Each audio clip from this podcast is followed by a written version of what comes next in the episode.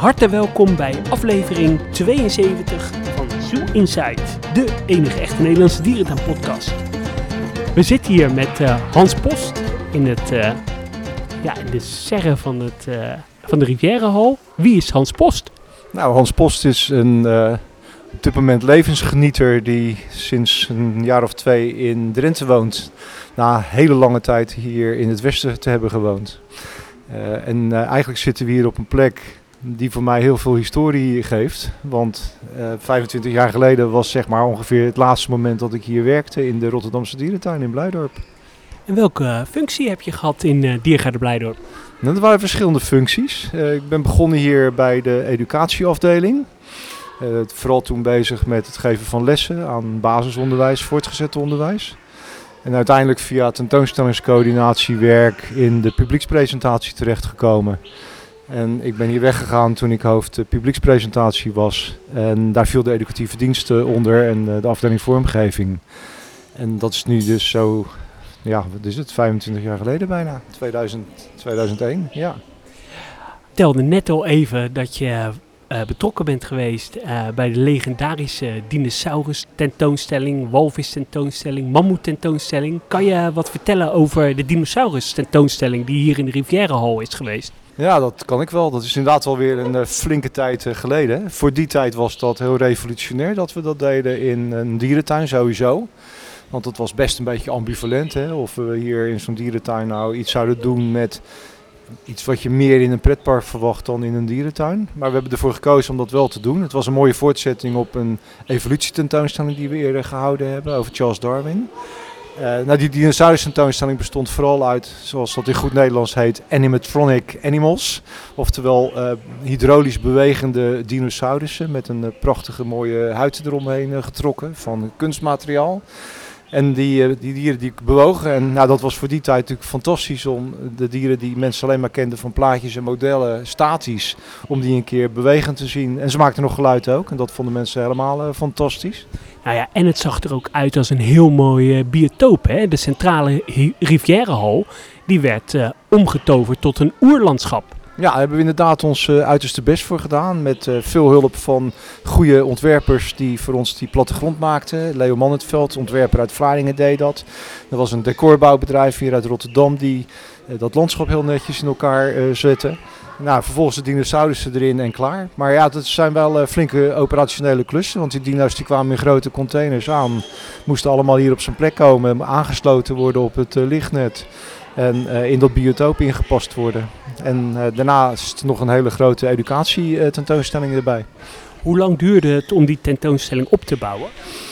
Nou, het voorbereiden, dat hebben we denk ik wel een jaar over gedaan. Uh, en uiteindelijk het neerzetten, denk ik dat we dat binnen een week of vier, vijf gedaan hebben. Maar goed, dat is lang geleden, dus ik moet dat een beetje gokken, maar dat is mijn inschatting. Heeft die tentoonstelling ook financieel blijkbaar veel opgeleverd? Want het was volgens mij wel een publiekstrekker toen de tijd. Het was zeker een publiekstrekker. Alleen was het ons niet zozeer te doen om het uh, uh, echte financiële gewin. Het ging ons vooral om zoveel mogelijk mensen kennis te laten te maken met het zich vernieuwende Blijdorp. Uh, wat wel van belang was, is dat we de, de baten ietsje hoger hadden dan de kosten. Dat is wel gelukt. Maar daar zijn we niet echt heel erg rijk van geworden van die tentoonstelling. Hoe ging dat toen? Jullie werden benaderd door een firma of... Ja, het was een Amerikaans bedrijf. Echt zo'n op een top typisch Amerikaans bedrijf. Wat je je wellicht kan voorstellen uit uh, de beelden die je in de media wel ziet. Dynamation heette die firma. Met Chris en Eric Spire als directeuren. We zijn er ook naartoe geweest toen om met ze te onderhandelen en uh, te zorgen dat we niet alleen die dinosaurus tentoonstelling konden krijgen, maar ook daarna een uh, tentoonstelling die over prehistorische zoogdieren ging, een mammoet tentoonstelling. En als derde tentoonstelling hebben we ook nog een tentoonstelling hier gehad over walvissen. En ging dat dan vanuit een, uh, een, ja, een folder of ging je die tentoonstelling eerst ergens in Amerika bewonderen? Nou, we hebben denk ik ooit eerst even contact gekregen met die Amerikanen via via. Toen zijn we denk ik ook een tentoonstelling gaan bekijken. Ja, ik weet het eigenlijk vrij zeker in het buitenland. En uiteindelijk hebben we natuurlijk in Amerika vooral die onderhandelingen gevoerd, zoals ik net vertelde. Maar het is niet zo dat je dan een foldertje via de bus kreeg. zo van doet u maar bij de kruisjes aangeven wat u leuk vindt om te krijgen. Zo gaat het dan niet. Eh, we- Weet u ook of er toen de tijd kapers op de tocht waren? Andere dierentuinen in Nederland die die eh, tentoonstelling ook graag hadden willen hebben? Ja, ongetwijfeld. Maar er waren ook binnen de branche zelf kapers op de kust. Want Dynamation was een firma, maar er was nog één waarvan ik de naam even kwijt ben. Die ook met een rondstand tentoonstelling begon. Want het was uiteindelijk een big business voor dit soort bedrijven. Want alle attractieparken, dierentuinen, musea wilden dit hebben. Ehm, ik weet zeker dat er in die tijd ook wel onderhandelingen gevoerd werden met andere dierentuinen in eh, Nederland. Waarvan ik niet meer precies weet welke. Maar ik weet zeker dat er kapers op de kust waren toen de tijd. Ja, ik denk geen enkele dierentuin in Nederland had zo'n grote flexibele binnenruimte. Ja, dat was natuurlijk onze grote, eh, zoals dat ook in goed Nederlands heet, unique selling point. Wij hadden de Rivieral en in de Rivieral was natuurlijk uitermate geschikt om een grote tentoonstelling eh, te maken. Dat hadden we in het verleden al bewezen. We zaten in de lift, dus ze wilden met ons graag eh, zaken doen. En wij hadden de bezoekersaantallen die voor zo'n Amerikaanse firma interessant waren. Je had hier een, nou wat zal zijn, 20 jaar geleden de energiehal net buiten Blijdorp liggen. Die is toen overgenomen. En daar waren wilde plannen voor om daar ook een soort van ja, boottocht te maken met prehistorische dinosaurussen. Kunt u daar iets over vertellen? Ja, dat, de energiehal dat was een eh, hal die eigenlijk gebruikt werd om eh, te schaatsen. Hij werd ook gebruikt als een boekenbeurs. En allerlei sportevenementen werden er georganiseerd. En toen was het moment daar dat wij de uitbreiding van Blijdorp aan het voorbereiden waren. In het Roelangerakpark. Waar toen nog sportvelden waren. En nog niet het hotel stond wat er nu stond. En nog niet de parkeerplaats er was. En die energiehal, ja, die eh, zou leegkomen. Er waren twee opties. Tegen de grond gooien of eh, een herbestemming geven. Wij hebben toen redelijk geopteerd voor zijn herbestemming, omdat het namelijk een hele mooie overdekte ruimte toe zou voegen aan eh, Blijdorp. En dat het een permanente eh, tentoonstelling zou zijn van een geweldige eh, dinosaurus, dan wel oerland tentoonstelling, met bootjes varend er doorheen. Als een soort smaakmaken, opwarmer, goed weer accommodatie voor de mensen die in Blijdorp kwamen. En natuurlijk met een schijn oog kijkend naar Fata Morgana en de Efteling, wa- wat die tijd ook speelde. Ja, zeker. En eh, dat was in de tijd dat het natuurlijk best nog wel controversieel denken was om zaken die neigden naar pretparken, om die toe te laten in dierentuinen. Zo ben ik er altijd van overtuigd geweest dat twee dingen heel goed hand in hand gaan, mits je je eigen draai eraan geeft. En het idee was toen van die energiehal om het niet allemaal plat te maken op één niveau, maar echt op twee, drie verdiepingen zo'n bootjestraject te laten eh, draaien. Hebben jullie daar ook serieus schetsen van gemaakt? Nou, sterker nog, er is een heel ontwerpplan voor gemaakt. Eh, dat heeft eh, ehm, eh, iemand uit Delft gedaan toen voor ons, een student die later dit soort werk voor ons voor zichzelf ook is gaan doen. En Art Groenewegen heet hij. En nou, die heeft een heel draaiboek gemaakt, een compleet plan waarin elke hoek en gaten van dat hele plan van, die, van die ombouw van die energie al in stond. Eigenlijk een soort dark ride, maar dan in Blijdorp. Ja, dat is, eh, dat is eigenlijk wat het was. Eh, maar in die tijd werden we wel meer benaderd hoor. Overigens door een aantal bedrijven die wel dingen wilden van Blijdorp. Zoals er één, herinner ik me nog heel goed. Ik denk wel aardig om te zeggen. Een bedrijf die een enorm reuzenrad hier in Blijdorp wilde plaatsen. Dus eigenlijk op de plek waar nu de parkeerplaats is. En dan ik me nog goed eh, herinner is dat we het gesprek aangingen met deze mensen. Maar ja, we gingen nooit wat uit de weg. Maar wel met het idee, ja, dat gaan we natuurlijk never nooit doen. En ik hoor nog de vorige directeur eh, zeggen, toen we daar zaten met deze mensen in de onderhandeling, dat hij het uitstekend vond om het reuzenrad eh, daar te hebben op die plek, mits het 100 meter ingegraven zou worden. En nog andere leuke voorbeelden van eh, voorstellen die jullie gehad hebben? Ja, we kregen ook een keer een aanbod van een wat duister persoon die per se met ons wilde praten. Nou, ik heb dat ook toen met, met, met Ton Doorstein, meen ik, eh, gehad, dat gesprek. Ergens in de kamer van, eh, van Ton. En waar het toen over ging was dat deze man een parel had. Een parel die per se tentoongesteld moest worden. En nou, dat werd theatraal met een, in een doos werd dat dan op die tafel eh, neergezet met een rode doek eroverheen. En dat werd dan zo langzaam uitgepeld totdat die parel eh er tevoorschijn kwam. Dat schijnt dan de grootste van de hele wereld geweest te zijn. Nou ja, bedoel knikker, daar hebben we het over, hè, denk ik ongeveer. Eh, totaal voor mij niet echt heel boeiend. Maar het verhaal eromheen was wel spectaculair. Zoals hij het bracht en zoals hij deed. Nou ja, Ton hield er helemaal niet van dat soort dingen. We hebben hem keurig netjes eh, een kop koffie gegeven en er nog een koekje erbij. En vervolgens was het klaar. Maar eh, we, zagen dat niet zitten. Dat was nou niet zeg maar de manier hoe wij educatie wilden, eh, wilden doen. Daarop volgend eh, hebben jullie volgens mij de walvis en de mammoet tentoonstelling gehad. Waren die net zo'n succes? Nou, ik denk dat de, de dino de, het meest succesvol was. Eh, en dan aflopend zeg maar, van mammoet naar, eh, naar walvis. Omdat dat wat minder spectaculair oogde. Hoewel de intocht van de grote publiekstrekker van de walvis tentoonstelling. Die, die grote vinvis die in de, in de hal hier nog gehangen heeft gedurende een jaar of tien. Nou, die was wel spectaculair. En daar hebben we ook heel veel publiciteit mee getrokken. Nog even terugkomend op de dinosaurushal in de energiehal. Hoe had deze ride eruit komen te zien? Nou, het was zo dat je op een soort draaiend platform eh, terecht zou komen. En dan zou je een reis door de tijd gaan maken in een eh, bootje met stroomverstellingen, met temperatuurswisselingen. Dus je zou de mm, situatie van Nederland tegenkomen in de tijd dat het hier erg warm nog was, subtropisch. Je zou natuurlijk de tijd van de ijstijd eh, tegenkomen met wolharige neushoorns en met mammoeten, reuzenherten. En uiteindelijk zou je dan weer uitstappen en vervolgens helemaal opgewarmd de rest van de dierentuin weer kunnen bekijken. Dat was het idee.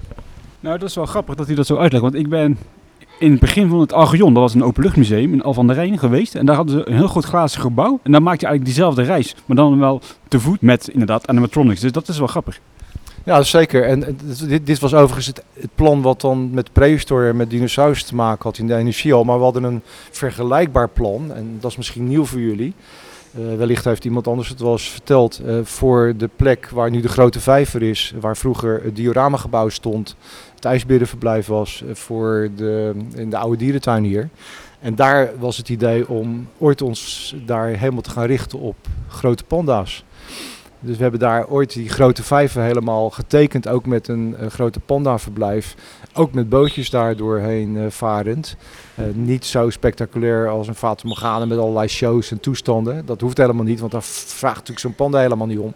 Waar het om ging is dat je dus heel rustig, relaxed via rietkragen en bamboebossen langs die panda's zou gaan, gaan varen. Nou, is er niet van gekomen, want je weet zelf hoe ingewikkeld het was om panda's naar Europa te krijgen. Zeker in die periode nog. Ja, Blijdorp... de tijgers toch een beetje tegen. ja, maar Blijdorp heeft wel altijd aan, tegen panda's aangeschuurd. Hè? Uh, ze zijn wel eens uh, genoemd, uh, wel eens, maar het is nooit echt concreet geworden.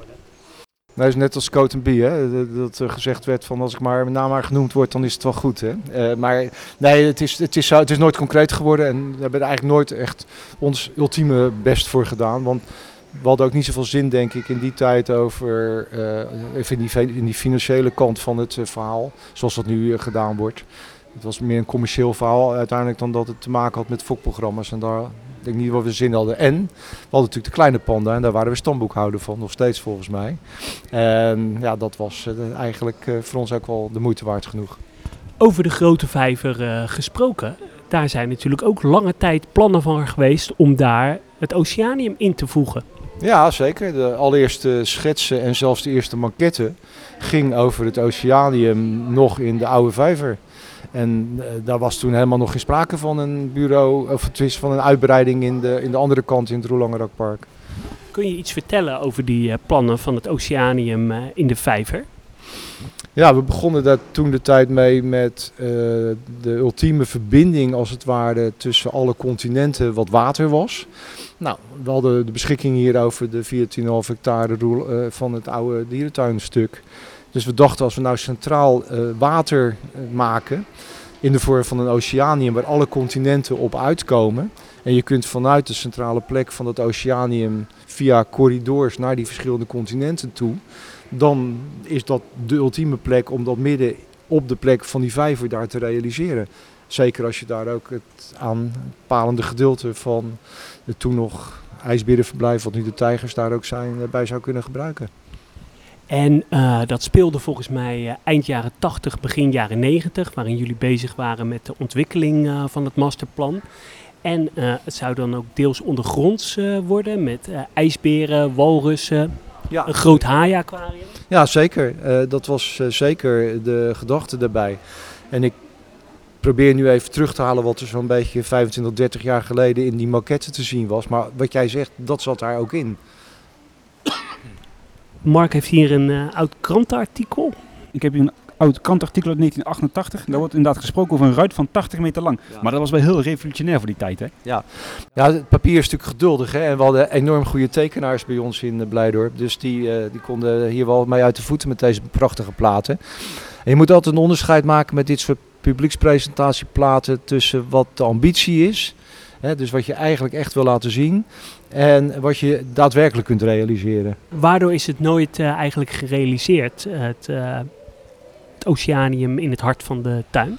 Omdat op dat moment toch ook de uitbreiding naar het Roelangerakpark ineens een serieuze optie werd in overleg met de gemeente. Er was een herschikking daar van de gronden. Het idee was om de volkstuinen daar een andere plek te geven, met name de voetbalvelden een andere plek te geven. Energiehal kwam ter discussie, er was sprake over de ontwikkeling uh, uh, van een uh, hotel daar aan die kant ja, dan ben je eigenlijk wel gek als je niet daar serieus ook gesprekspartner van wordt om die ontwikkeling daar ook vorm te gaan geven. En uiteindelijk is er zo langzaam een verschuiving geweest van de gedachte van de vijver hier als oceanium te bouwen naar een nieuw, compleet nieuw plan in de richting van, de, uh, van het Roelangrakpark. Er zat een tweede punt nog bij en dat was dat er natuurlijk ook sprake was van de hele Van Ravenstein kwestie namelijk het monumentale gedeelte hier. En dat betekent dat wij veel meer gebonden hier zouden zijn aan het maken van een oceanium in de huidige Roelange, of in de huidige Van Ravenstein architectuur dan een volledige nieuwbouw in het Roelangerakpark. Is er in het verleden ook nog wel eens gewoon het idee geopperd om de hele Rivierenhal plat te gooien toen dat nog hè, mogelijk was? Ja, zeker. Ja, wij waren natuurlijk niet gespeend van. Uh, dus wij, wij, wij, hebben echt alles wel overwogen in die tijd. Uh, tot en met de hele infrastructuur Riviera al afbreken. Want ja, je weet van de Riviera, dat is een buitengewoon moeilijk uh, te onderhouden gebouw. Want hij loopt taps toe. Dus dat betekent dat als je ruitjes wil vervangen, dat je niet gewoon één ruitje opmeet en dit keer 20 doet, maar elk ruitje is anders. Dus het is een enorm ingewikkeld ding om hier uh, uh, ja, zeg maar te onderhouden. Hebben jullie ooit wel eens plannen ook gemaakt voor een alternatief iets voor de Riviera Hal? Dan moet ik even terug in mijn uh, gedachten. Het, het, het, is natuurlijk ooit wel een groot aquarium, een vivarium en uh, ruimte voor amfibieën geweest, reptielen. Dat is een hele lange tijd. Die tentoonstelling was mooi mogelijk, die tentoonstellingstijd, omdat het namelijk geen inbreuk deed op de rest hè, in, de, in, de, in de corridor. Maar ik denk dat pas de ideeën van de Riviera in de inrichting zoals die dat nu is, echt van de laatste jaren zijn. Wij hebben nooit overwogen om er een binnenspeeltuin bijvoorbeeld van te maken in de periode van 20, 25, 30 jaar geleden. Je had het net over de uitbreiding bij het uh, Roelangrak, uh, Roerang, nou, Roel Langerakpark. Is bijvoorbeeld ook wel eens Vroezenpark ter sprake geweest? Ja, zeker. Ik heb dat zelf nog wel eens geopperd uh, met Gerrit Visser, denk ik, samen.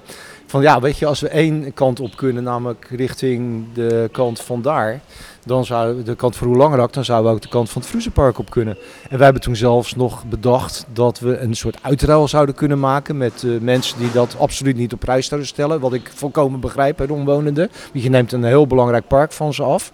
Door ze bijvoorbeeld permanent gratis toegang te geven tot de oude uh, dierentuin.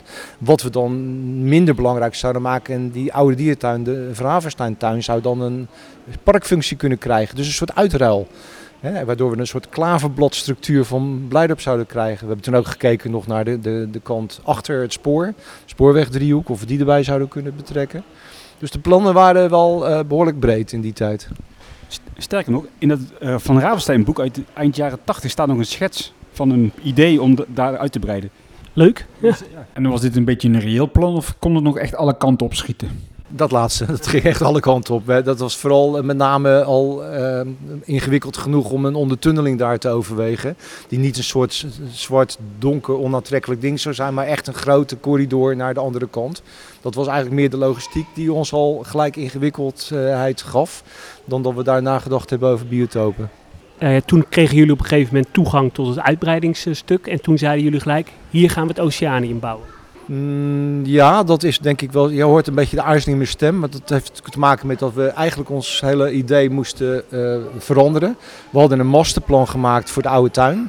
Dus dat betekent toen het Roelangrakpark kwam, dat we dus een nieuw masterplan hebben getekend. Waarbij de continenten op andere plekken kwamen. Azië is gebleven waar die was, namelijk waar die nu nog ligt, in, de oude, uh, in het oude stuk. Maar heel veel is naar de andere kant geschoven, Noord-Amerika onder andere. En met name natuurlijk het Oceanium. Er is natuurlijk altijd sprake geweest over het oceanium, maar zijn er ook nog ideeën geweest bijvoorbeeld voor een, ja, een grote tropenhal? Want hè, Burgers Bush was natuurlijk toen de tijd uh, redelijk in trek. Zuid-Amerika-hal? Nou, nee. Ik denk dat we dat niet zo op die manier hebben gedaan. Ook omdat we de uniciteit van burgers heel erg respecteerden. De uniciteit van die grote eh, eh, biotopen, dat was echt een ding van burgers. En daar wilden wij niet een soort van imitatie op gaan maken. We hadden ons eigen verhaal, ons eigen idee. En daar pasten best wel tropische kassen bij, of eh, warmtekassen. Maar altijd als onderdeel van het verhaal wat we wilden vertellen, eh, als onderdeel van een biotoop of van een groter geheel, een continent. Hoe ging dat? eh, ja, hoe gingen de eerste schetsen van het Oceanium? Zijn jullie toen als een groepje bij elkaar gaan zitten? Hebben jullie inspiratiereizen gemaakt? Hoe ging dat? Eh, en, en, en. we hebben geschetst, we hebben vooral veel gepraat met elkaar, we zijn gaan kijken. Eh, over het algemeen waren het natuurlijk allemaal redelijk dierentuingekken, in de positieve zin van het woord, die daarmee bezig mochten zijn. En dat betekent dat ja, we veel referenties hebben opgezocht. Ik weet dat Gerard ook veel in de Bronx heeft gekeken, in New York. Hij is ook in San Diego, Wild Animal Park geweest. En nog een aantal van die tuinen die toen in Amerika vooruitstrevend waren. Wij schurkten erg aan tegen de educatie van het Noorderdierpark in Emmen. Waar de familie Rensen, Aleid en Jaap Rensen, heel erg aan de weg timmerden over eh, de inrichting en de toevoegingen van, eh, van de educatie. Nou, we hebben veel geschetst. Eh, veel papier is er doorheen gegaan om ideeën eh, te ventileren. En we zijn natuurlijk pas later met echte architecten aan de slag gegaan. Maar het eerste was vooral onze eigen ideeën. Wat willen we? Wat willen we nou eigenlijk zijn? Wat willen we, waar willen we naartoe? Wat willen we brengen? Toen de tijd kreeg Blijdorp natuurlijk nog een hoop subsidie. Heeft eh, de gemeente Rotterdam dan ook nog een vinger in de pap gehad? Had die nog een wensenlijst of een eisenpakket? Nou, gemeente Rotterdam was vooral eh, eh, eh, ja, geïnteresseerd ook hoe wij met die Van Ravenstein-architectuur om zouden gaan. Ook hoe wij qua financiering het zouden gaan doen. Dat is natuurlijk vooral iets waar een gemeente ook naar kijkt. Hè. In die tijd was er nog wat, wat subsidie wat naar de van de gemeente naar, de, naar de Blijdorp ging. En de gemeente was natuurlijk vooral geïnteresseerd ook hoe wij die ontsluiting Roel Langerakpark zouden gaan maken. En hoe we de, de structuur van parkeren zouden gaan oplossen. Volgens mij praten we zo eh 96, 97. Toen zijn de eerste plannen voor het Oceanium eh, gemaakt. En dat was eh, ja, heel spectaculair. Eh, ik pak hem er heel even bij. Toen eigenlijk is het plan van het Oceanium gemaakt, bestaande uit eh, 17 eh, biotopen. Je zou dan binnenkomen bij het Noordzee-gedeelte, Basrok, wat eigenlijk nu nog steeds is. En dan eh Noordzee-gedeelte, maar dan vooral ook met zeehonden erbij. Ja, dat was wel het idee. En eigenlijk was die hele route door die biotopen bedacht zoals je hem ook op de kaart zou kunnen tekenen. Je, je zou dan bij eh, Engeland de kust zou je oversteken, de Oceaan oversteken naar de andere kant. En dan afzakken langs de kust van Amerika naar de punt eh, van Zuid-Amerika, eromheen varen en weer naar boven gaan. En uiteindelijk uitkomen een beetje bij de, eh, de Galapagos, mogelijk nog door naar Arctica, waar dan de ijsberen zouden komen. Dat was het idee. Kun je iets vertellen hoe dat zeehondenverblijf eruit zou hebben gezien? Ik ben het kwijt. Dat is een van de weinige dingen die ik echt me niet meer goed herinner hoe dat zeehondenverblijf eruit ziet. Ik weet nog wel eh, het zeeleeuwenverblijf, als je dat misschien bedoelt, wat aan de kant van Basrok eh, zou komen. Nee, eh, het zee, ik, ik heb hier wel dat het een soort eh, verblijf zou eh, worden met een aquarium daarvoor, waardoor je de zeehonden op de achtergrond zou zien zwemmen. Ben ik kwijt. En, en walrussen, daar is natuurlijk ook nog in het begin zo sprake van geweest. Kunt u zich daar nog iets van herinneren? Ja, ja behalve is het een spektakel. Ik bedoel, een beest van 1000 kilo eh, met eh, enorme slagtanden. Maar hij heeft ook een keerzijde. Ik bedoel, het zijn dieren die weliswaar attractief en interessant ogen als ze wakker zijn. Voor de rest liggen ze te pitten. Eh, je hebt er enorm veel bassin voor nodig. Ook niet meer helemaal passend in de tijd om grote logge beesten in een heel klein bassin te houden, wat toch al heel snel is. Dus we hebben dat vrij snel laten varen, dat plan. Eh, nog even terug naar dat oorspronkelijke plan. Eh, dan zou je van de Noordzee zou je naar eh, de, de- het grote aquarium gaan, wat er nu nog steeds is. Alleen je zou er dan ook overheen uitkijken. Ja, dat was in de tijd dat we een soort idee hadden dat het geld nog tegen de oevers klotste. Eh, dat was in de tijd dat we natuurlijk ook met de architect al aan de slag gingen. Met Gerrit Schreuder, die in zijn ambitie echt het meest mooie oceanium ooit geschetst heeft wat we kunnen verzinnen. Dan trok hij zich een paar dagen terug en dan maakte hij schetsen en dan nou, was iedereen enthousiast. Maar ja, op een bepaald moment moet er ook doorgerekend worden. En toen bleek dat we een oceanium hadden ontworpen wat nou, factor eh, 100, 200 procent duurder was dan wat het zou kunnen zijn. Dus toen hebben we uiteindelijk ook moeten kiezen om in een volgende fase die verdieping eruit te halen. En dus het wat meer gelijkvloers, wel met oplopende lijnen te maken, maar niet meer dat spektakel zoals het toen oorspronkelijk in het allereerste idee was. Want hoe zou dat eruit hebben gezien dat je over die eh, vijver heen zou kijken? Ja, ik denk eigenlijk het beeld wat je zou hebben nu vanuit de bovenkant van het haaienbassin, eh, wat eigenlijk niet helemaal toegankelijk is voor mensen. Uh, stel je daar niet al te veel van voor, want het ziet er altijd tegen een glasraam kijkend spectaculair eruit als dat je van bovenaf op iets kijkt. Dan zie je ook alleen maar ruggetjes en bewegend water. Dat is wat minder spectaculair.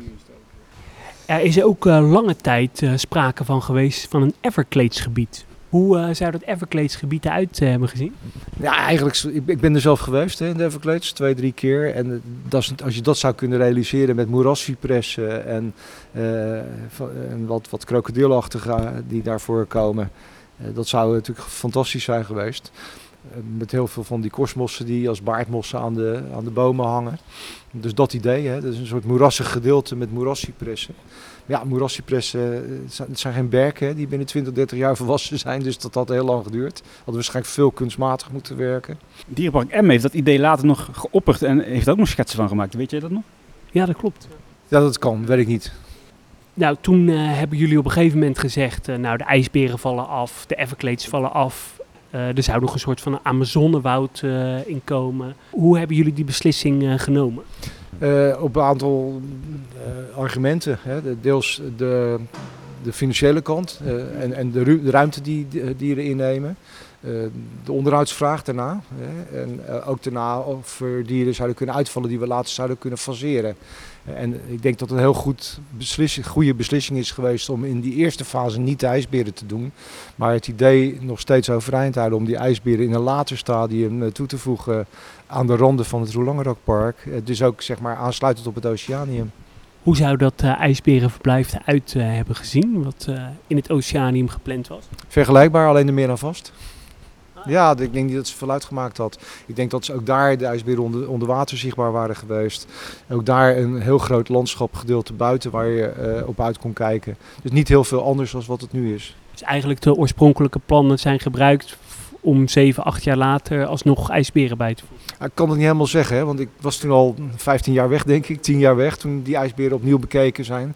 Maar zoals ik het me herinner, uh, zal het niet heel veel anders zijn geweest wat ingrediënten betreft als wat wij toen ooit bedacht hadden. Tijdens de ontwikkeling van het Oceanium is Blijdorp benaderd door een Japanse firma. Die had al ervaring met aquariumbouw in, in de Verenigde Staten en in Japan. En daar hebben jullie geen gebruik van gemaakt. Ik, uh, ik, herinner me er niets van. Maar we zijn ongetwijfeld door heel veel bedrijven toen de tijd benaderd. Uh, ik weet dat de projectleider Bob Kniezen toen met veel buitenlandse firma's heeft gesproken. Ook de hoofd, hoofd van de technische dienst, Henk Leerkotten, die had die gesprekken veel. Uh, wij, Gerard en ik, die bemoeiden ons vooral met de inhoud en met de inrichting en de ontwerpen. maar we zijn door heel veel bedrijven benaderd. het ging waarschijnlijk ook over de glastunnel voor het Oceanium, voor de haaien. Ja, volgens mij wel. Ja, onder andere inderdaad. Ja. Ja, dat zou kunnen. Ik weet niet eens meer wie dat toen uiteindelijk geleverd heeft. Dat is al zo lang terug. Op een gegeven moment uh, hebben jullie, uh, uh, nou ja, die, die ideeën is wat geschrapt. Een wat kleiner en betaalbaarder Oceanium. Toch was er nog in een vrij laat stadium sprake van dat er ook nog een Amazonegebied en een gebied met zeeberen bij zouden komen. Um, ja, dat kan, maar ook dat is gecanceld uiteindelijk in de laatste fase.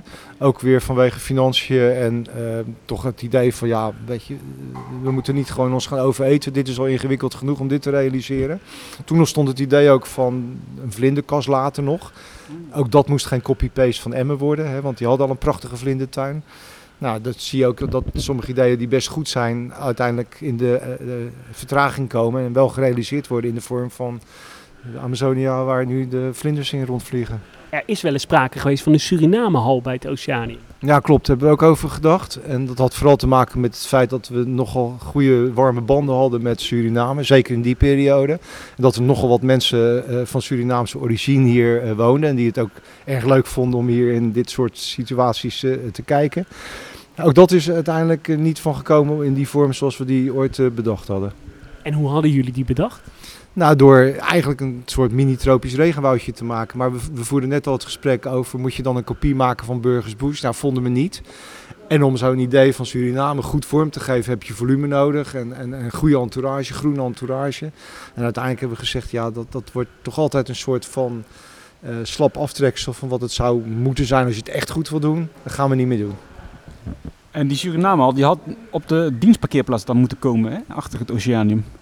Ja, dat is een van de plekken geweest eh, waar we hem ooit bedacht hadden. Maar eh, goed, sommige dingen zwerven ook natuurlijk in de loop van de tijd in de planvorming. Zoals we net zeiden, dat zo'n oceanium zomaar met een paar pennenstreken, tussen aanhalingstekens, van de oude tuin naar de nieuwe tuin eh, verhuist. Zo is ook zo'n Suriname plek ook nog wel in de schets op verschillende plaatsen geweest. Want er zit bij het uh, Caribisch uh, Café, uh, tenminste als je de oever op komt lopen, je komt vanuit het koraalgebied, dan ga je omhoog. Dan zou je in theorie rechtdoor kunnen lopen, want er zit daar nog een soort deur voor een uitbreiding. Ja, dat, dat was ook de plek waar je dan naar die hal zou toe gaan. Dat klopt, heb je goed gezien. En waar zou je dan weer terugkomen? Nou, dan zou je ofwel via een lus door die hal weer op dezelfde plek terug kunnen komen, of je zou een, een verbinding moeten maken en dan ergens op een logische plek ook weer in de tuin uitkomen. Misschien zelfs daar buiten, hè? Dus, dus, dus buiten het oceanium. Want je kan natuurlijk niet de loop maken naar de plek waar nu de pinguïns zitten. Want dat zou een, een gek verhaal zijn als je van de tropen ineens in een, uh, in een arctisch gebied terechtkomt. Hebben jullie uh, ooit wel eens plannen gehad ook om het uh, oceanium apart betaalbaar te maken? Dus dat je los naar het oceanium kon gaan? Nee, niet echt serieus. Door, ongetwijfeld een keer de revue gepasseerd, meerdere keren. Zeker vanuit de financiële kant te bekeken. Maar zelf ben ik nooit voorstander geweest van een soort all-exclusive uh, uh, accommodatie. Ik vind als je ergens binnenkomt moet gewoon alles betaald zijn, dus all-inclusive. Maar niet dat je voor alle de onderdelen weer apart moet betalen. Er is ook nooit toegang speciaal voor tentoonstellingen gevraagd ongeveer tijdens de ontwikkeling van het Oceanium kwam Burgers natuurlijk met het Ocean, Burgers Ocean. Hebben jullie nog uh, ja, dingen aangepast om ja, anders te zijn en unieker te zijn dan het Ocean? Nee, ik kan me niet herinneren dat we dat echt gedaan hebben. Ik denk dat we toen al zo ver in de planontwikkelingen waren. En dat god voor de Ocean van Burgers ook. Dat we natuurlijk goed contact hadden met elkaar. We zijn natuurlijk goed bevriend. Maar dat we eigenlijk ons eigen plan hebben doorgezet zoals we dachten dat die zou moesten zijn. Wat waren eigenlijk de plannen voor het uh, gebied om het Oceanium heen? In de tijd dat het schetsten, nou, dat was toen nog redelijk uh, maagdelijk. Uh, wel hadden we grove vlekken, zoals we dat heten. We maakten een vlekkenplan. Vandaar ongeveer de plek waar Noord-Amerika moet komen. Daar een plek waar misschien ooit een keer iets komt over de Amazone. Uh, dat was eigenlijk het idee. Want ja, weet je, we hadden ons handen vol aan de vervolmaking van het stuk hier in de oude tuin. Want Azië was nog niet klaar en we waren al met het Park bezig met het Oceanium. Dus we hebben het vooral bij vlekken gelaten en gedacht van nou, we moeten onszelf in ieder geval niet in de vingers snijden door nu dingen te doen die onomkeerbaar zijn. Maar het Oceanium staat, daarna zien we verder. Ik heb ook wel eens gehoord op de wandelgangen dat het zeeotterverblijf ook geschikt zou zijn voor, voor bruinvissen. Maar dat toen de zeeotters in, beeld kwamen, klopt dat of is dat ook weer zo'n indianenverhaal? Nou, ook dat is voor mij nieuw. Ik ben er redelijk dichtbij betrokken geweest. En uh, we hebben die zeeotters van meet aan wel uh, als uh, gedachtegoed gehad. En dat deed zich toen het verhaal voor dat Shulugi hier kwam, als ik die naam goed herinner. De, eerste van de twee zeeotters, meen ik, die we hier gehad hebben. Die toen opgevangen werd. En nou ja, ik geloof niet dat dat ooit serieus een plan is geweest om daar bruinvissen in te houden. Want ook dat is weer, zeker met de kennis van nu hè, en de gedachten die er nu zijn, niet echt een plek waar je bruinvissen zou moeten willen houden. Het verhaal wat ik wel eens heb gehoord, dat er uh, ja, iemand wel eens van het dolfinarium of zo in het Noordzee-aquarium uh, was, in het oceanium. En dat die wel eens heeft gezegd, hier kunnen jullie wel, ook wel bruinvis in houden. Dat, die opmerking. Oh, dus jij bent de veroorzaker van? Nee, dat zeg ik niet. Nee, nee, nee. Ja, kijk, je, kan alles, je kan alles overal inhouden als je concessies doet. Maar er zit ook nog een sterk met hoofdletters geschreven ethische kwestie aan dit soort zaken. En ik denk dat we toen al, 25 jaar geleden al, met de kennis van toen ook al zeiden, dat moeten we niet doen. De pingwings en de zeeleven, zee van Cortés en kelpwoud is volgens mij een half jaar later geopend of iets later. Uh, dat kan wel dat we dat gefaseerd hebben, dat weet ik niet eens meer. Nee, ik kan me van mijn allereerste bezoek herinneren dat alleen de, de pingwings nog niet toegankelijk waren. Want dan kwam je uit in de zee van Cortés. Nee, dus. ja, hoe was dat zo vlak voor de opening van het oceanium? Ja, wat het leukste was eigenlijk als we een klein stapje ervoor nog gaan. Toen de contouren van het oceanium te zien waren en we um, een, een, een, heel groot evenement nog georganiseerd hebben rondom het oceanium heen. We noemen dat de waterwal. We hebben toen, uh, misschien weet je dat nog, uh, uit sloophuizen met sloperijen hebben we toen iets van een paar duizend oude deuren uh, kunnen bemachtigen. Die hebben we hier met behulp van studenten allemaal aan elkaar gezet. En met een aantal middelbare scholen.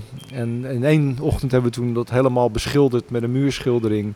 Nou, de- een grote feesttent met optredens van mensen. Dat was allemaal om publiciteit te genereren voor dat Oceanium. Ehm, maar dat deden we naast de bouw. Dus dat kwam er gewoon bij. Het was en-en. Eh, De bouw zelf was natuurlijk stressy. En wat we leuk vonden is om met heel veel mensen al door de bouwput heen te lopen. Eh, we organiseerden speciale rondleidingen. Er was veel vraag naar. Mensen wilden dat graag zien. Eh, echt op de voet volgen. En al eigenlijk al in het HEA-aquarium staan. Voordat het überhaupt al eh, voorzien was van de glasruit. Zodat je toch al het idee had van de dimensie, de grootte. Nou, dat was natuurlijk prachtig om, om mee te maken. Het was stressy, absoluut. Maar beheersbaar. Eh, is er ook op een gegeven moment een fase voordat jullie het Oceanium gingen bouwen geweest dat het er nou ja, eh, moeilijk uitzag? Dat jullie dachten, oeh, gaan we dit financieel redden? Of zijn de financiën nooit een probleem geweest? Uh, financiën is altijd een probleem. de vraag is alleen hoe, eh, eh, hoe groot maak je het probleem en ben je bereid om concessies te doen. Eh, daarom is het van belang dat je uiteindelijk met een realistisch eh, scenario aan het bouwen gaat. En niet met een soort van plan eh, met van nou we zien wel hoe ver het gaat komen. Natuurlijk is het wel zo dat je aan de opportunistische kant zit. Tegen de grens aanwerkt van wat echt maximaal financieel kan. Eh, Nee, je houdt rekening met tegenvallers, maar ook weer niet te veel. Nou, gelukkig zaten we in die tijd met de, de toen net opgerichte zakenkring. Met ook bedrijven die ook geïnteresseerd waren om Blijdorp te financieren, te sponsoren. De vrienden van Blijdorp zelf natuurlijk ook, die een belangrijke eh, financieringsbron altijd voor ons zijn geweest. Een supporter. Eh, maar het was spannend en het is altijd spannend om zoiets te realiseren. Soms moet je ook gewoon dingen doen. eh, terwijl je in je achterhoofd hebt dat het best te spannend zou kunnen worden. Maar ja, dat heeft ook te maken met, denk ik, het, de ambitie die je hebt met elkaar om dingen te doen op het niveau en de kwaliteit die uiteindelijk is geworden. Eh, doe je dat allemaal niet, ja, dan maak je eigenlijk iets wat er al is. En dat wilden we daar net niet. Het Oceanium maakt gebruik van echt zeewater. Hè? Dat wordt eh, overgepompt. Is dat eh, ja, niet heel ingewikkeld geweest? Qua logistiek was het nu gewoon makkelijker om het zeewater zelf aan te maken. Nee, eh, eigenlijk niet. Want we bedachten op een bepaald moment dat we hier heel dicht bij een waterverbinding, open verbinding met zee eh, zaten via de haven. En toen is het idee ontstaan om de, een soort tankstation te maken, maar dan niet voor olie en gas, maar voor zeewater. Nou, en zo is uiteindelijk dat ontstaan. Dat vonden we een, een betere oplossing. Wat was het moeilijkst stukje Oceanium?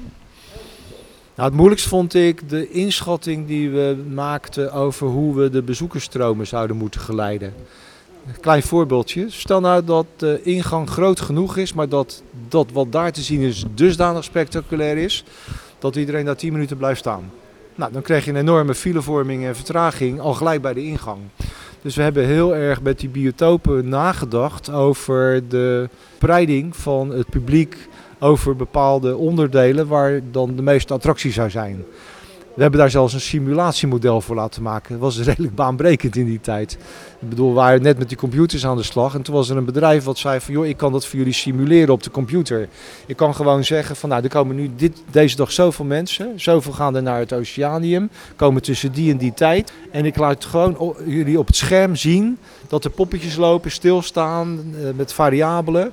Eh, we zouden dat nu mooie algoritmes noemen, maar in die tijd was dat natuurlijk fantastisch. Dus dan kon je precies zien als je nou zegt van nou we veranderen het kijken gedrag bij Bas Rock van vijf minuten naar zeven minuten. Wat zou er dan gebeuren? Nou, dan krijg je een enorme eh, opstroom, opstroping van publiek. Nou, dat was voor ons denk ik een van de spannendste dingen om goed te doen. En dan kan je het nog zo goed voorbereiden, want de werkelijkheid is natuurlijk altijd net even weer borstiger. Maar uiteindelijk heeft het aardig uitgepakt zoals we het bedacht hadden. Met de breedte van de paden, de, de lengtes, de afstanden tussen de attracties. Het, eh, de informatie- eh, en ex- expositieruimte bij het eh, publiekslab, is dat altijd flexibel voor inrichting geweest? Ja, we hadden het idee dat we daar zouden starten met een tentoonstelling over de walvissen en de, de, de, zee. Maar nooit met het idee dat dat voor onbepaalde tijd zou moeten zijn. Hè. Er was ook een speelgelegenheid, was er nog bij. Eh, en ik juich toe dat daar later ook wel hele andere vorm aan gegeven is. Hè. Zoals eh, een deel van die ruimte nu voor het publiekslab eh, gebruikt wordt. Een deel voor een eh, andere expositiedoeleinden. Dus ik denk dat dat prima is. Was die ruimte altijd al bedoeld als expositieruimte of is dat uiteindelijk een concessie geweest qua budget? We hadden gezegd dat het is goed om daar ook een rustmoment te creëren waar je wel of niet gebruik van kan maken. Waar je ook even kan zitten en waar je eh, wat educatie kan doen los van wat er vanuit de dieren te zien is. Wat vind je nou echt eh, jammer dat je zegt, nou dat hadden we bij het Oceanium gepland, maar dat heeft het helaas niet gehaald? Ja, dan vraag je me even dieper na te denken. Ehm, eigenlijk ben ik behoorlijk tevreden met hoe het Oceanium uiteindelijk toen, 25, 20, 25 jaar geleden, gerealiseerd is. Er zijn eigenlijk geen onderdelen waar ik dan spijt van heb. Want ja, kijk, de ambitie die er was om een twee verdiepingen hoog, twee keer zo groot ding te maken, is natuurlijk kansloos. Dus dat hebben we ook heel snel uit onze gedachten gezet. Het had mooi geweest als de ijsberen er gelijk aan waren geweest, zeker. Maar voor de rest heb ik er niet echt iets aan eh, gemist aan het hele Oceanium eh, niet. Kan je iets vertellen over het eh, educatie- of informatieproces, wat, wat jouw specialiteit was? Ja, ja, dat wil ik wel. Om al gelijk een idee uit de wereld te helpen. in de beelden van mensen is educatie vaak de toegevoegde informatie die bij dierverblijven worden gezet. Zo is het voor mij niet. En dat is ook denk ik waar wij redelijk eh, eh, eh, voorop gelopen hebben in Nederland. Door educatie vooral te gaan zien als de belangrijkste fase. Dat het komt vanuit de dierkeus zelf. We noemen dat primaire educatie. Primaire educatie, dat is wat een dier aan beeld geeft aan een toeschouwer. De kleur, de geur, de vorm, het geluid wat hij maakt, de beweging. Daarnaast de biotoop waar die in staat, zo levensecht mogelijk. We noemen dat secundaire educatie. En daarna zijn we eh, pas aan de tertiaire educatie, de toegevoegde informatie. Dat wat de meeste mensen educatie noemen. Maar voor mij zijn er dan al twee fases eh, daarvoor. En dat betekent ook toen wij dat zeiden, keuze van de diersoorten belangrijk, de biotoop waar het in zit, dat wij ook een hele belangrijke plek als educatoren gekregen hebben in dat hele masterplan. Natuurlijk gelijk spannend, want ja, eh, hoe bereid waren mensen eh, langer dan 10 seconden te kijken naar een verblijf, zeker voor bijvoorbeeld amfibieën of reptielen, die niet gelijk zichtbaar waren. Nou, daar moet je dus iets bij eh, vertellen. en dat was best in het begin spannend en, en lastig. Eh, maar ik ben er wel trots op dat het ons steeds beter gelukt is. Nou ja, denk alleen maar bijvoorbeeld aan die hele mooie witte haai. Mhm, zeker. Wat voor kinderen echt een heel tof element is van educatie. Ja, dat is zeker. En, en eigenlijk al de dingen die we toegevoegd hebben aan de verblijven waar je iets mee kan. En iets mee mag en iets mee eh, kan eh, doen. Ik denk aan eh, eh, klapbordjes waar vraag en antwoord op staan. Ik denk aan die schilden van schildpadden waar kinderen in konden kruipen om dat gevoel te hebben. Nog steeds super populair. Nog steeds. Maar ik, ik geef daar gericht bij toe dat we dat allemaal niet zelf verzonnen hebben voor, hè, voor een deel. Maar voor een deel hebben we dat ook gewoon heel goed bekeken in Amerika. Waar dat soort dingen al heel eh, snel ontwikkeld werden in de Bronx Zoo. Zijn jullie toen de tijd ook naar Disney geweest? Jazeker. Wij eh, hebben een tochtje gemaakt naar, eh, naar Euro Disney. Wat toen nog niet zo lang geleden geopend was. En eh, daar hebben we denk ik bijna niks van het park gezien. Waarom? Omdat we vooral voor de logistiek gingen. We waren vooral geïnteresseerd hoe Disney tussen 9 uur en 11 uur ochtends ongeveer 1,2 miljoen mensen eh, kon verwerken op jaarbasis. Hè? Want dat, die mensen komen allemaal 's ochtends op een tijdstip binnen tussen 9 en 11. Soms 10, 15, 20.000 op een dag. Nou, hoe doe je dat? Dat vonden wij vooral de moeite waard. Hoe zit het met de kassa's? Hoe snel gaat dat? Eh, nou, het Oceanium ging, eh, ging open. Was dat gelijk het eh, succes wat jullie gedacht hadden qua bezoekersaantallen en interesse van bezoekers? Ja, het was wel vanaf het begin af aan gelijk aantrekkelijk. Want ik weet toch dat we het masterplan ooit ontwikkeld hadden op 1,2 miljoen bezoekers op jaarbasis. Toen moest het 1,4 miljoen worden. Wilden we alle ambities waar konden maken. En ik denk, ik heb het niet elk jaar precies gevolgd, maar dat er geen jaar is geweest dat er onder de 1,4 miljoen mensen hier eh, geweest is. Ja, volgens mij met de opening van het Oceanium hebben jullie 1,7, 1,8 miljoen. Ja, zeker. Maar daar hebben we van gezegd, van meet af aan, daar moet je niet op blind staren. Want dat is niet representatief. Dat is zeg maar het eerste jaar. Je moet vooral kijken of je steady go 20 jaar, 25 jaar lang 1,4 miljoen bezoekers zou kunnen halen. Nou, ik denk dat de mensen dat uh, keurig netjes uh, gedaan hebben. Ja, ik denk ook dat het Oceanium de bezoekersboost heeft gegeven. Of de kwaliteitsimpuls om structureel rond de anderhalf miljoen bezoekers. Uh. Ja, is zo. Maar het heeft ook met andere dingen te maken. Het heeft ook te maken met gastheerschap. Het heeft te maken met hoe word je ontvangen aan de parkeerplek. He, is er iemand die vriendelijk goedemorgen, goedemiddag tegen je zegt en als je weggaat je een goede, prettige, fijne dag toewenst. Dat zijn ook dingen die blijven hangen. Niet dat je elke dag als je naar het toilet moet hier een schoon toilet vindt. Dat vinden mensen redelijk normaal. Maar ook om vijf uur s middags nog. Dat zijn dingen waar mensen ook naar kijken. Dat de patat warm is, hè, om het even heel banaal te zeggen. Ja, dit is wel eens een typische clichévraag. Maar als u achteraf terugkijkt naar het Oceanium, had u dan iets, iets anders willen doen? Iets willen verbeteren waarvan u achteraf dacht van ja, dat heeft niet helemaal uitgepakt zoals ik het in mijn hoofd had? Nou, eigenlijk niet. Nee, ik denk dat klinkt natuurlijk heel erg uh, uh, arrogant bijna als je dat zegt. Maar ik denk dat we een realistisch oceanium hebben neergezet. zowel financieel als qua inhoud. Ehm, ambitieus, maar wel realistisch. Hè? En dat heeft ook zich wel bewezen, in de loop van de jaren. Ik denk wel nog één ding toe te voegen: dat het wel spannend is om de hele energiehuishouding van zo'n oceanium en ook het verbouwen op de lange termijn eh, goed door te rekenen. Dat is moeilijk als je dat 20 jaar van tevoren al moet doen. Want ja, in deze fase van de uh, ontwikkeling waar Blijdorp nu in zit, beginnen natuurlijk een aantal onderdelen van het masterplan uit de eerste jaren. En daar reken ik het Oceanium trouwens ook al bij. Beginnen natuurlijk wat sleets te worden. Dus er moet al flink wat geïnvesteerd worden in vernieuwing en verbouwing. Maar aan de andere kant, we zijn 20 jaar verder. Misschien nog wel nog, een, nog steeds een van de mooiste aquaria van Europa. Ja, ik denk dat het zich wel bewezen heeft uh, voor lange tijd. Niet een soort hype die 10, 15 jaar duurt, maar na 20 jaar nog weinig van zijn zeggingskracht uh, verloren heeft. Nou ja, inmiddels zijn in het Oceanium al wat uh, zaken aangepast. zo is onder andere in de Zee van Cortés het Natuurbehoudcentrum verschenen. Persoonlijk vind ik dat ontzettend jammer en ben ik niet helemaal kapot van. wat vindt u daarvan? Ja, ik moet zeggen dat ik het nog nauwelijks heb kunnen bekijken. Want dat is van korte uh, tijd geleden. Ik denk het laatste bezoek wat ik in Blijdorp heb gemaakt heb een jaar geleden. Dus ik, was van plan om dadelijk die kant nog eens op te kijken om daar een goed idee over te vormen. Ik heb inderdaad begrepen dat het nodige drastisch daar aangepast is. Maar het zou voor mij net zo nieuw zijn als dat voor jullie is. Uh, ja. Je vertelde net uh, prachtige anekdotes uh, over uh, panda's, expeditieruimte in de energiehal. Zijn er nog meer leuke projecten die wel eens voorbij zijn gekomen waar jullie aan ontworpen hebben, maar wat nooit door is gegaan? Nou, moet ik even erg diep nadenken. Mm, nou, kom er misschien zo nog op. Ik, ik, zal ondertussen nadenken. Ik, ik, heb ze nu niet gelijk paraat. Nou, wat ik wel jammer vind, dat, dat, wat ik wel jammer vind, is feitelijk natuurlijk dat er door het ongeluk met Bokito in het Afrika-continent dat er behoorlijk zware concessies zijn gedaan aan de oorspronkelijke biotoopgedachte van het gorillaverblijf. Uh, vanuit het feit dat er toch gewoon uh, een te gevaarlijke situatie ontstaan was. dat vond ik echt jammer. Ik had dat graag gezien zoals het oorspronkelijk was, met een andere oplossing. Maar ja, je moet wat. En ik snap heel goed dat de mensen die dat toen daarmee geconfronteerd zijn, ik was toen ook al weg uit Blijdorp, dat die deze, deze muur hebben moeten bouwen. Kon niet anders.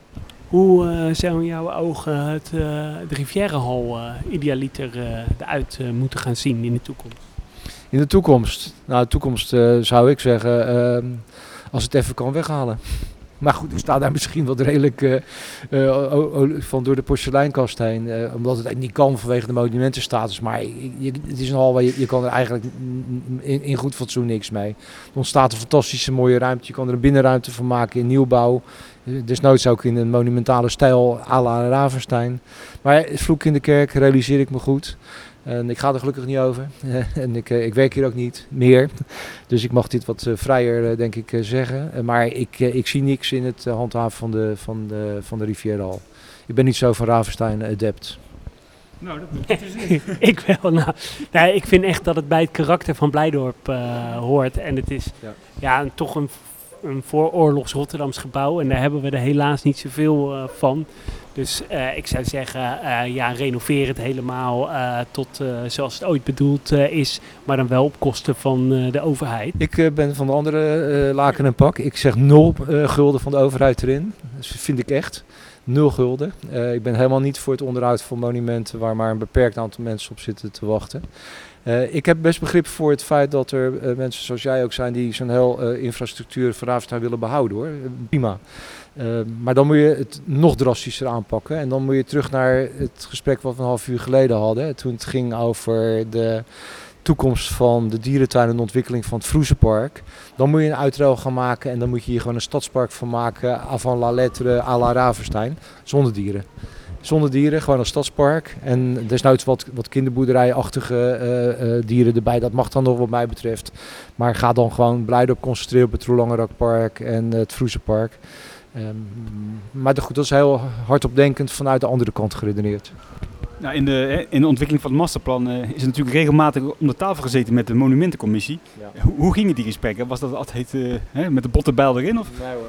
Nee, altijd coöperatief. En ik, ik sta er ook achter, hè? Want, want je moet uiteindelijk met elkaar door één deur om dingen op te lossen en te realiseren. Hadden een grenzeloze ambitie om een masterplan te realiseren waar heel veel dingen niet in pasten. De monumentencommissie had een grenzeloze ambitie om voor Averstein eh, eh, kosten wat het kost overeind te houden. En ik zeg het even zwart-wit, hè, want die, die meningen lagen wel dichter bij elkaar.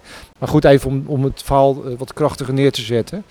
En wat je doet is dan uiteindelijk ook te kijken van nou waar kun je elkaar in vinden. Nou dat zat hem bijvoorbeeld in het renoveren van een aantal projecten. Maar ook het verplaatsen van stallen. Een aantal stallen gewoon heel erg opwaarderen. Eh, een aantal stallen ook afbreken. Eh, dat kan. Eh, maar wel om zichtlijnen te houden op plekken waar die moesten, moesten zijn. Maar ja, we hebben niet besloten om de toren bijvoorbeeld terug te bouwen. Nou, heel erg eh, bedankt eh, voor uw tijd. Ja, hartelijk bedankt voor, uw- voor uw tijd. En vooral het eh, verhaal over de dinosaurus vind ik echt super tof. Dat is echt mijn jeugd geweest. Nou, tot je dienst met eh, waar genoeg hier weer na zoveel jaar terug om nog eens de herinneringen op te halen van de ontwikkeling van het masterplan.